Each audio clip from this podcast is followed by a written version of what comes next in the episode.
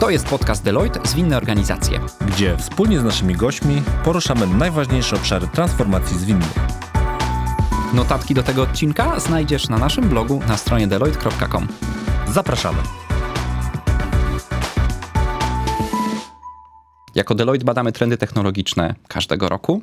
O wynikach badania z roku 2023 będę dzisiaj rozmawiał z Maćkiem Żwirskim, Deloitte Technology Strategy and Architecture. Cześć Maciek. Cześć, cześć Paweł, dzień dobry Państwu. E, Gdybyśmy na sam początek, Maciek, gdybyś mógł powiedzieć, czym jest badanie Tech Trends, jak to robimy, po co to robimy i jak to wygląda? Jakiś wstęp dla naszych słuchaczy. Tak, jako firma konsultingowa musimy być na samym przodzie ludzi, którzy znają te trendy, ponieważ to jest nasz core business, tym e, to są usługi, które świadczymy naszym klientom. Te trendy wykorzystujemy, wybieramy co roku trendy, które są z naszego punktu widzenia najciekawsze, ponieważ no, oczywiście mamy w raporcie zawsze sześć trendów, to nie są wszystkie trendy technologiczne, które istnieją na świecie. Natomiast to są te trendy, które naszym zdaniem są najciekawsze i najbardziej wartościowe dla klientów. E, One są podzielone na dwie takie zasadnicze części. Pierwsza część, i to one są zawsze po połowie podzielone. Pierwsza część to jest rozwój biznesu, bardziej innowacyjne działania, które pomagają zmieniać funkcjonowanie firm. E, Druga część to są trendy, które dotyczą takiego back-office'u, podstawowego działania, te- tego, co musi się stać y, w firmie, żeby ona w ogóle mogła funkcjonować. I to zaraz sobie przez kilka tych trendów uda, y, uda nam się pewnie dzisiaj przejść. Natomiast to, jak to robimy, badamy rynek tak naprawdę. Mamy e, w naszej globalnej organizacji mamy specjalny zespół, który się zajmuje badaniem trendów. Natomiast on też tylko koordynuje to całe, całe, całe zbieranie, całe opracowanie. To nie jest tak, że oni jeżdżą po świecie w trzy osoby i te trendy wszystkie kolekcjonują. E, Nasze zespoły lokalne z lokalnych krajów zawsze są odpytywane o to, co widzą u swoich klientów, albo to, co widać na rynku, to, co się pojawia na rynku. I na tej podstawie potem te dane są agregowane, wybierane są części wspólne i w ten sposób powstają te trendy, które faktycznie w tym roku powstały już po raz 14. E, także jest to już nasza tradycja. My, ja w Deloitte o tych trendach już mówię chyba po raz czwarty. Ładnie, ładnie. To powiedziałeś tak, powiedziałeś, że badamy trendy, badamy e, na podstawie rynku, ale wspomniałeś o tych dwóch grupach trendów. Powiedziałeś, pierwsza to jest innowacyjność, tak to zrozumiałem, a druga to jest taka operacjonalizacja, jak rozumiem, wsparcie korowego biznesu. Tak? tak? Tak jest. Okej, no to Maciek, jakie mamy trendy? Co widzimy w tym roku? Co Deloitte odkrył w tym roku w, w technologii? To też nie jest tak, że Deloitte te trendy odkrywa, e, natomiast c- to są rzeczy, które, które chcemy zwrócić uwagę naszym klientom. E, zaczynając od tej pierwszej sekcji, tej, tej, tej innowacyjnego rozwoju biznesu, na pierwszym miejscu jest mój ulubiony trend, ponieważ pozwala się e, ujawnić mojemu wewnętrznemu geekowi i to jest metaversum. E, I to na pewno będę chciał za chwilę pogłębić, jak to metaversum należy rozumieć. Na pewno cię zapytam. Jak mamy, e, mamy sztuczną inteligencję, ale nie pod kątem trendu, który powstaje jako coś innowacyjnego, no bo sztuczna inteligencja na rynku jest od lat. Natomiast trend mówi o tym, co zrobić, co się powinno stać, żebyśmy byli w stanie zaufać sztucznej inteligencji, zarówno jako klienci, ale również jako pracownicy firm, które ze sztucznej inteligencji korzystają. No i na końcu mamy trend, który też nie jest nowy pod, pod y, względem technologii. Natomiast y, jeśli chodzi o zastosowanie i świadomość firm, to jest nowość i to jest meta, meta cloud, meta chmura. E, czyli meta chmura to, to się fantastycznie w ogóle opowiada e, nie inżynierom, ponieważ meta chmura to jest e, byt, koncep- koncepcja nadbudówki nad multichmurą, która się składa z wielu chmur. E, Generalnie chodzi o to, że e, wdrażając sobie wiele rozwiązań chmurowych, co jest jak najbardziej prawidłowym rozwiązaniem, tworzymy sobie siłą rzeczy bałagan, którym ciężko jest zarządzić i ten trend mówi o tym, że ten bałagan musimy zacząć powoli jakoś sobie organizować. No i teraz ta druga część, ten, ten back office. E, Pierwszy jest moim zdaniem bardzo istotny i on mówi o tym, że już nie wystarczy płacić pracownikom, żeby oni pracowali y, dla nas y, lojalnie i cieszyli się z pracy dla nas. Musimy im zapewniać inne rzeczy e, i, na inne rzeczy zwracać uwagę, żeby oni chcieli, chcieli dla nas pracować. Trend oczywiście mówi wprost o inżynierach, natomiast widać, że dokładnie to samo się, może nie aż w takiej skali, e, ale dzieje się również w, innych, e, w innych domenach, w innych branżach. Mhm. Drugi trend to jest blockchain, można powiedzieć, ogólnie, natomiast generalnie chodzi o rozproszone systemy i on tak, tak mniej więcej się nazywa. Problem z tymi nazwami trendów jest taki, że z jednej strony wersja angielska jest bardzo literacka i trudno ją zapamiętać, a przetłumaczona na polski jest tak skomplikowane, że w ogóle się nie da jej zapamiętać. E, jakbym ci powiedział, albo państwu powiedział, też by państwu to nic nie dało. E, także trzeba po prostu przeszukać, przeczytać raport. Czyli do raportu, okej, Tak, zachęcamy do, do przeczytania. Zachęcamy do przeczytania raportu. Tam jest tych informacji dużo, dużo więcej. E, I ten trend, nazwijmy go trendem blockchainowym, on mówi o tym, że są warunki, w których blockchain, który ma bardzo złą prasę, e, bo część osób wykorzystuje jako fikuśną bazę danych, która się do czego się zupełnie nie nadaje, a druga część do kojarzy go tylko i wyłącznie z kryptowalutami. Natomiast to jest naprawdę potężna technologia, którą można wykorzystać do wielu fajnych rzeczy, ale nie do wszystkich. E, I ostatni, e, ostatni mówi o mainframe'ach. My go troszeczkę rozszerzamy na wszystkie takie korowe sy- systemy czy systemy legacy. E, I on mówi, że firmy przestają wymieniać mainframe na coś nowego, tylko robią z nim różne rzeczy, o których możemy zaraz porozmawiać, e, żeby nie trzeba było ich wymieniać, bo taka wymiana jest droga, długa, trudna dla organizacji, a tak naprawdę nie zawsze przynosi e, oczekiwany wynik. Także mamy sześć trendów mm, podzielonych na dwie kategorie. To, to, co usłyszałem, to tak. Ta pierwsza grupa to jest metaversum, to jest sztuczna inteligencja i to jest metachmura, czyli byt nad, nad multichmurą.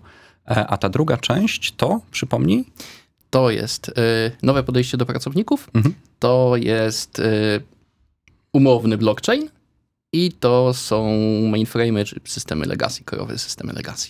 Okej, okej. I podobało mi się to, co powiedziałeś na początku, że jako Deloitte nie wymyślamy tych trendów, tylko Nie po prostu wymyślamy. to, co chcemy zwrócić, to na co chcemy zwrócić uwagę na naszych klientów. Okej, powiedz. em, wspomniałeś, że metaversum to jest coś, o co chciałbyś bardzo rozszerzyć, ale które ty z tych trendów, oprócz metaversum, jak rozumiem, uważasz za kluczowe dla organizacji w dzisiejszym świecie? Mm, Ja bym powiedział, że to jest trend mówiący o pracownikach, e, ponieważ możemy robić z technologią dowolne rzeczy i wymyśleć dowolne rzeczy, natomiast dopóki nie będzie ludzi, którzy będą nam to wdrażali i się tym opiekowali, to, to będą tylko pudełka. Już teraz się nie kupuje softu w pudełkach, także będą po prostu sobie paczki leżały na dysku e, i tam będą zbierały kurz. E, A dlaczego to jest istotne? Bo widzimy u wielu klientów, że ten problem faktycznie istnieje. E, I zwłaszcza w przypadku organizacji, które mm, do tej pory działały w sposób bardzo tradycyjny, to znaczy e, pracownicy spędzali nad, tyki, nad tymi samymi albo podobnymi zadaniami bardzo długi czas, a bardzo długi czas mam na myśli 10-15 lat, no to teraz pracownicy oczekują zmiany roli, ale nie rozumianej jako zmianę stanowiska, tylko zmianę czegoś istotnego w ich pracy raz na 6 miesięcy. E, I to jest coś, z czym sporo firm, e, zwłaszcza ze strony naszych klientów, powiedzmy, się boryka, no bo on, to, te firmy pracują projektowo, natomiast ludzie, którzy byli macierzowo przypisywani do tych projektów, oni byli w centrach kompetencyjnych, które zawsze zajmowały się tą samą rzeczą. E, I mieliśmy wiele rozmów z naszymi klientami i oni powiedzieli, że oni są świadomi tego trendu, widzą, chcieliby coś z tym zrobić, ale fizycznie w obecnej strukturze nie ma tak naprawdę co zrobić, żeby tym pracownikom zapewnić jakąś większą różnorodność i ci ludzie po prostu od nich czę- często odchodzą. E, I w tym trendzie mówimy o tym, że jest wiele wymiarów, wiele sposobów, jakimi możemy zmotywować pracownika do pracy. E, Żeby było ciekawiej, pensja to nie, je- nie jest nawet w top 3. E, I okej, można powiedzieć, że jeżeli mówimy o ankiecie i ktoś przyszedłbym do ciebie i się zapytał, Paweł, co jest dla ciebie ważniejsze, pieniądze czy to, żebyś robił, wykorzystywał swój potencjał, to przecież mi w twarz nie powiesz, że nie interesuje mnie potencjał, ja chcę kasę. E, natomiast to jest faktycznie trend, który, który widać i faktycznie ludzie zaczynają, czy pracownicy e, zaczynają pytać o to. Przede wszystkim, czy, czy na pierwszym miejscu jest zakres zadań, jaki mamy. Mogą być dowolne pieniądze, jeżeli zadania są, nie są fajne, nie są rozwojowe, to nie znajdziemy pracownika, e, ale też rzeczy typu opinia firmy na rynku, e, czy inicjatywy jakieś prospołeczne. E, Teraz nam e, wchodzi trend związany z wsze- wszechobecną zielonością i ESG. E, I to też jest dla ludzi ważne. To znaczy, oni muszą się czuć dobrze w organizacji, e, oni muszą robić tam ciekawe rzeczy i wiedzieć, że inwestują, bo tak naprawdę oddają całkiem pokaźny kawałek swojego życia e, danej organizacji i muszą wiedzieć, że ta inwestycja jest w coś, w co oni wierzą. E, A pieniądze gdzieś tam są. Pieniądze są warunkiem koniecznym, ale nie są jakąś specjalną zachętą już tak naprawdę. To powiedziałeś o tej płynności roli.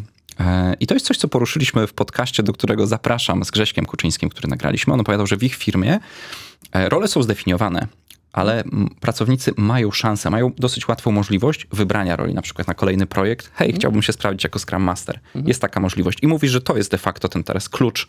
E, Myślałem, że powiesz więcej mi o work-life balance, czy, czy, czy w tym kierunku niż, niż pensji, ale mówisz o płynności roli.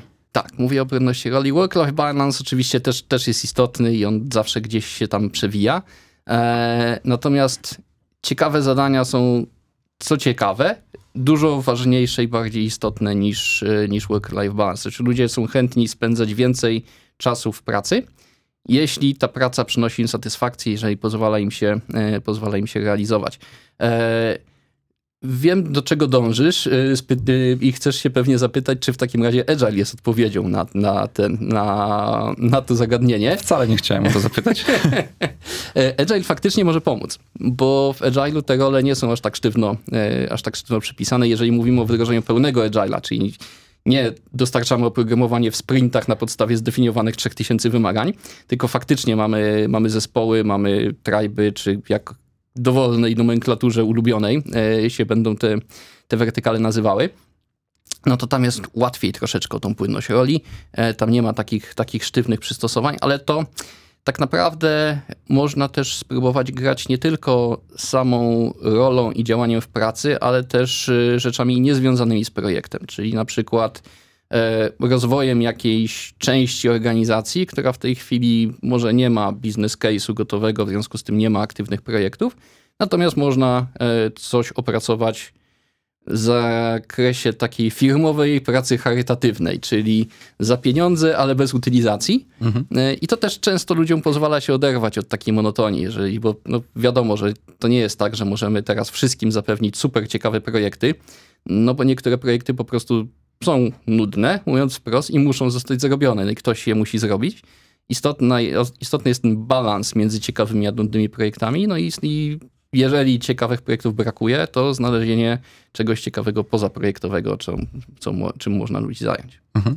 Okej, słuchaj, to co? Może przejdziemy do kwestii metaversum. E, Kiedy słyszę to słowo, to od razu mam już kilka skojarzeń. Żadno z nich nie jest poważne w kontekście organizacyjnym. Powiedz mi więcej. Tak. E, metaversum faktycznie, no, ono wyrasta z gamingu, wyrasta z rozrywki.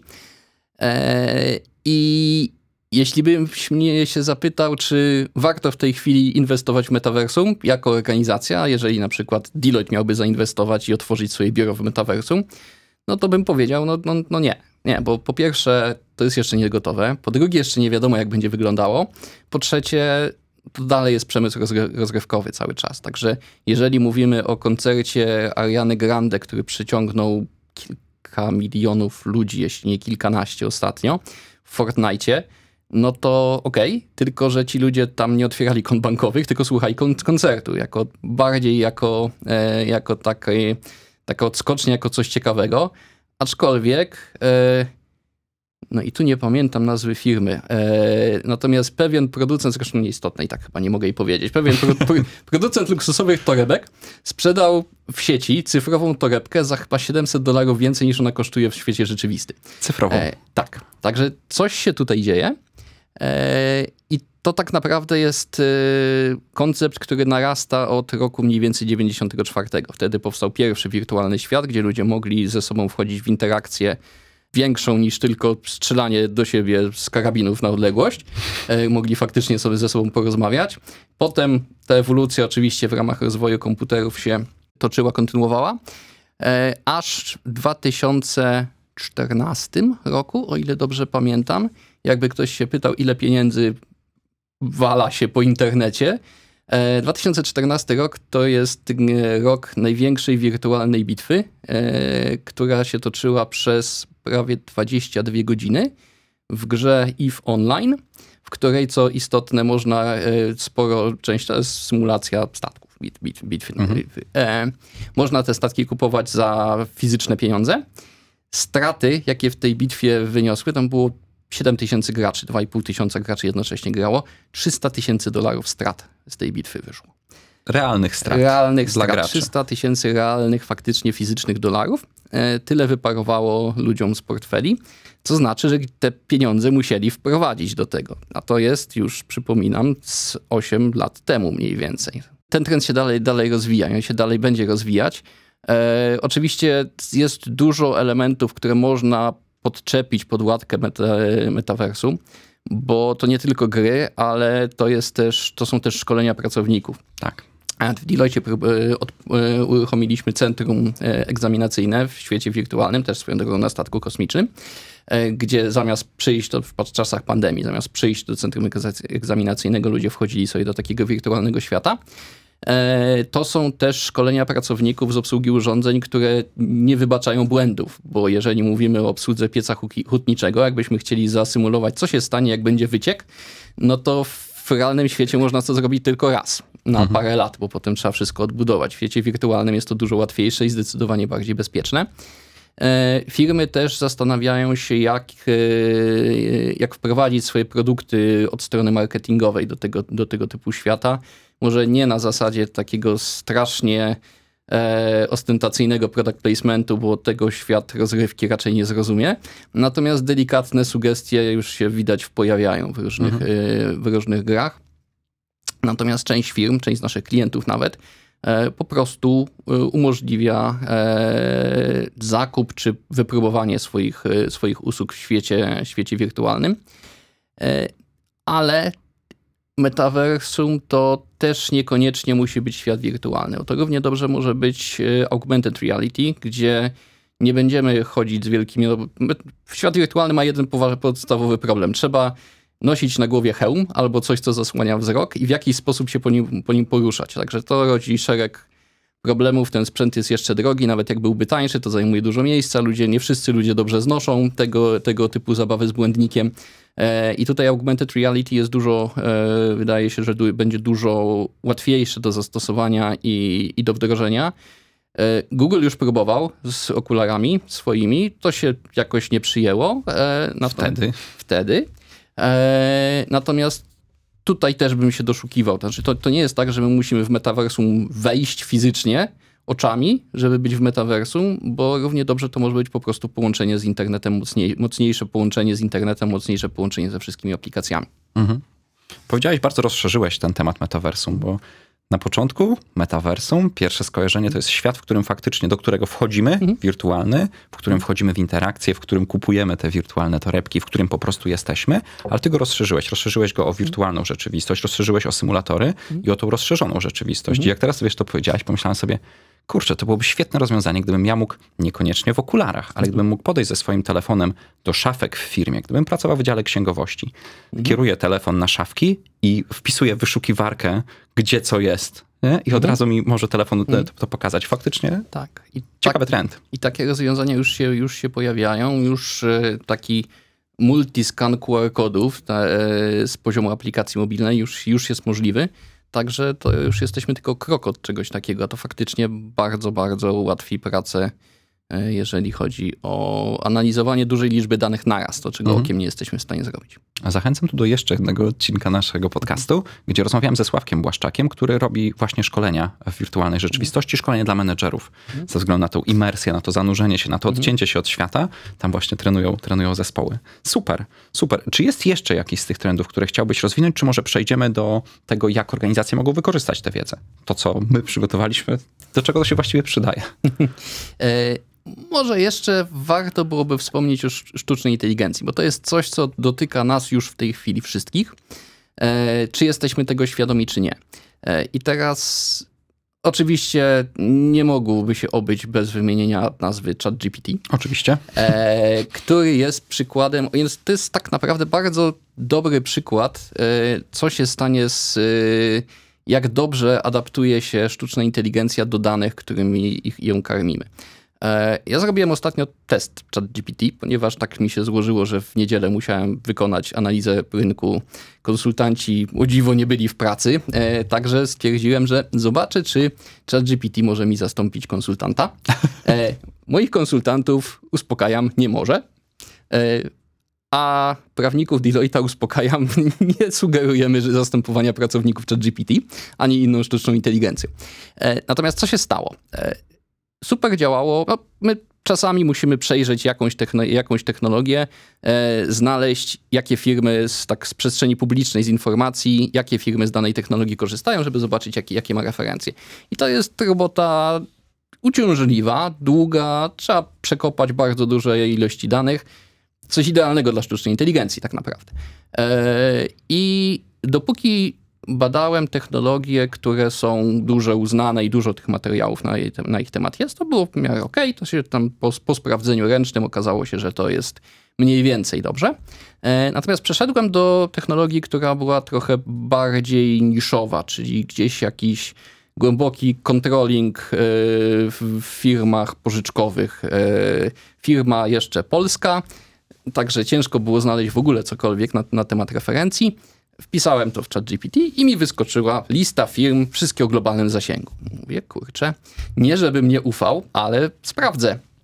No i nie udało mi się znaleźć potwierdzenia na ten, na ten wspaniały wynik, a to bardzo byłoby dobrze. Czyli radosna twórczość. Tak, polska firma dała radę taką obecność globalną sobie wytworzyć i zapytałem ChatGPT. Mówię, okej, szanuję, ale pokaż mi dowody, pokaż mi linki. I, jaką do, I to dosłownie dostałem taką odpowiedź, że zaszło pewne nieporozumienie, ponieważ ja nie mam tych linków, ale założyłem, że jeżeli firma, ta, ten dostawca oprogramowania w swoich artykułach wspomina o tej dużej firmie, a ta duża firma wspomina, że korzysta z AI, to znaczy, że ona korzysta z nich. E, no i co się okazuje? ChatGPT e, po przeczytaniu całego internetu y, stał się przeciętnym użytkownikiem internetu, czyli ma swoją opinię i na, na każdą opinię jest w stanie wyprodukować dowolną liczbę dowodów. E, także z tym trzeba uważać, e, zwłaszcza jeżeli będziemy to stosować w firmach. No bo teraz wyobraźmy sobie sytuację, gdzie składamy wniosek o kredyt e, i ten kredyt jest, ten wniosek jest odrzucony. Dzwonimy do banku i mówimy, słuchaj, drogi banku, bo odrzuciliście mój wniosek. E, no tak, bo to komputer odrzucił. No ale dlaczego? A nie wiem. To ja zapytam się analityka. Analityk mówi, no odrzucony przez system, także nic nie poradzę, nie wiem dlaczego. E, i, to, I ten trend mówi o tym, żeby, żeby taka sytuacja nie miała miejsca, to algorytmy sztucznej inteligencji muszą być, to się ładnie na polski tłumaczy, wyjaśnialne. To znaczy, one nie tylko mają zwrócić wynik na podstawie jakiegoś, jakie, jakiegoś zasobu danych, ale one muszą powiedzieć też, dlaczego do takiego wyniku doszły. E, I to już się w tej chwili dzieje. Już e, data scientiści, ludzie, którzy się zajmują AI-em, już projektują te algorytmy tak, żeby były w stanie uzasadnić swoją decyzję, a nie tylko i wyłącznie ją podjąć. E, No, z jednej strony to jest wymagane regulacjami, ale z drugiej strony no to, to jest niekomfortowa sytuacja. Klient pójdzie gdzie indziej, ale ci biedni pracownicy tego banku, oni z taką sytuacją by się spotykali na co dzień e, i każdemu musieliby tłumaczyć, że to system mi tak powiedział i ja właściwie w tej firmie tylko przekazuję informacje, które mi system zwróci, nie, nic, nie, nic tutaj nie mogę. No to, co mówisz, brzmi bardzo znajomo. Jakbym już to słyszał wiele razy w swoim życiu. E, No tak, to brzmi trochę jak e, telefony od telemarketerów w odpowiedzi na pytanie, skąd ma pan, pan pani ten numer. E, No tak, tylko że to, to przychodzi z opisem pracy, natomiast ludzie w bankach zatrudniają się nie po to, żeby udawać, że nie łamią ustawy o ustawę RODO. E, Także tak. E, druga rzecz ze sztuczną inteligencją, to ona w tej chwili jest używana bardzo punktowo, czyli mamy punkt, to po, zrób scoring klienta. E, to wylicz następną akcję marketingową. To tutaj posegreguj tych klientów na jakieś grupy. Natomiast e, firmy myślą, w jaki sposób połączyć te wszystkie e, wyspy w jedną, e, w jedną sztuczną inteligencję, która będzie analizowała faktycznie wszystkie dane firmy, bo ona wtedy dużo większą wartość wnosi. Oczywiście pewnie nie chcielibyśmy, żeby zajmowała się zarządzaniem firmami, aczkolwiek jedna taka firma powstała, tylko laboratoryjna. E, gdzie sztuczna inteligencja podejmuje wszystkie decyzje. Wszystkie. Tylko, wszystkie, tak. Tylko, że tam pracownicy są tego świadomi, są oczywiście odpowiednie umowy podpisane, e, że jak zostaną zwolnieni, no to, to biorą udział tak naprawdę w eksperymencie społecznym, także nie mogą podać sztucz- sztucznej inteligencji do sądu, co jest swoją drogą oddzielnym tematem, ale już może nie rozpychając ci e, odcinka za bardzo, nie będziemy wchodzić w temat odpowiedzialności sztucznej inteligencji. Natomiast to jest, to jest faktycznie fajny i bardzo ważny trend, bo, no bo on nas dotyka. No, każdy, kto kiedykolwiek jechał przez korek w jakimkolwiek mieście na wybranej popularnej mapie, widzi, że ta sztuczna inteligencja, jeżeli nie jest pilnowana, to potrafi ten ruch przekierowywać tak, że zakorkowany jest pół dzielnicy, bo akurat w danej chwili te 300 samochodów zostało przekierowane w te osiedlowe uliczki, bo tam było pusto, a, ta, a ta główna się odkorkowuje. Także to jest coś, na co, co ma wpływ na nas wszystkich. Mhm. Okej, super. Słuchaj, no to mamy wiedzę.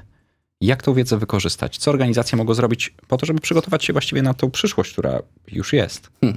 To zależy od trendu, bo jeżeli mówimy o metaversum, ja bym powiedział, że to jest taki trend na watchliście. E, Są pewne firmy, w pewne branże, które mogą próbować już coś tam robić albo definiować, tak naprawdę definiować po swojemu to metaversum.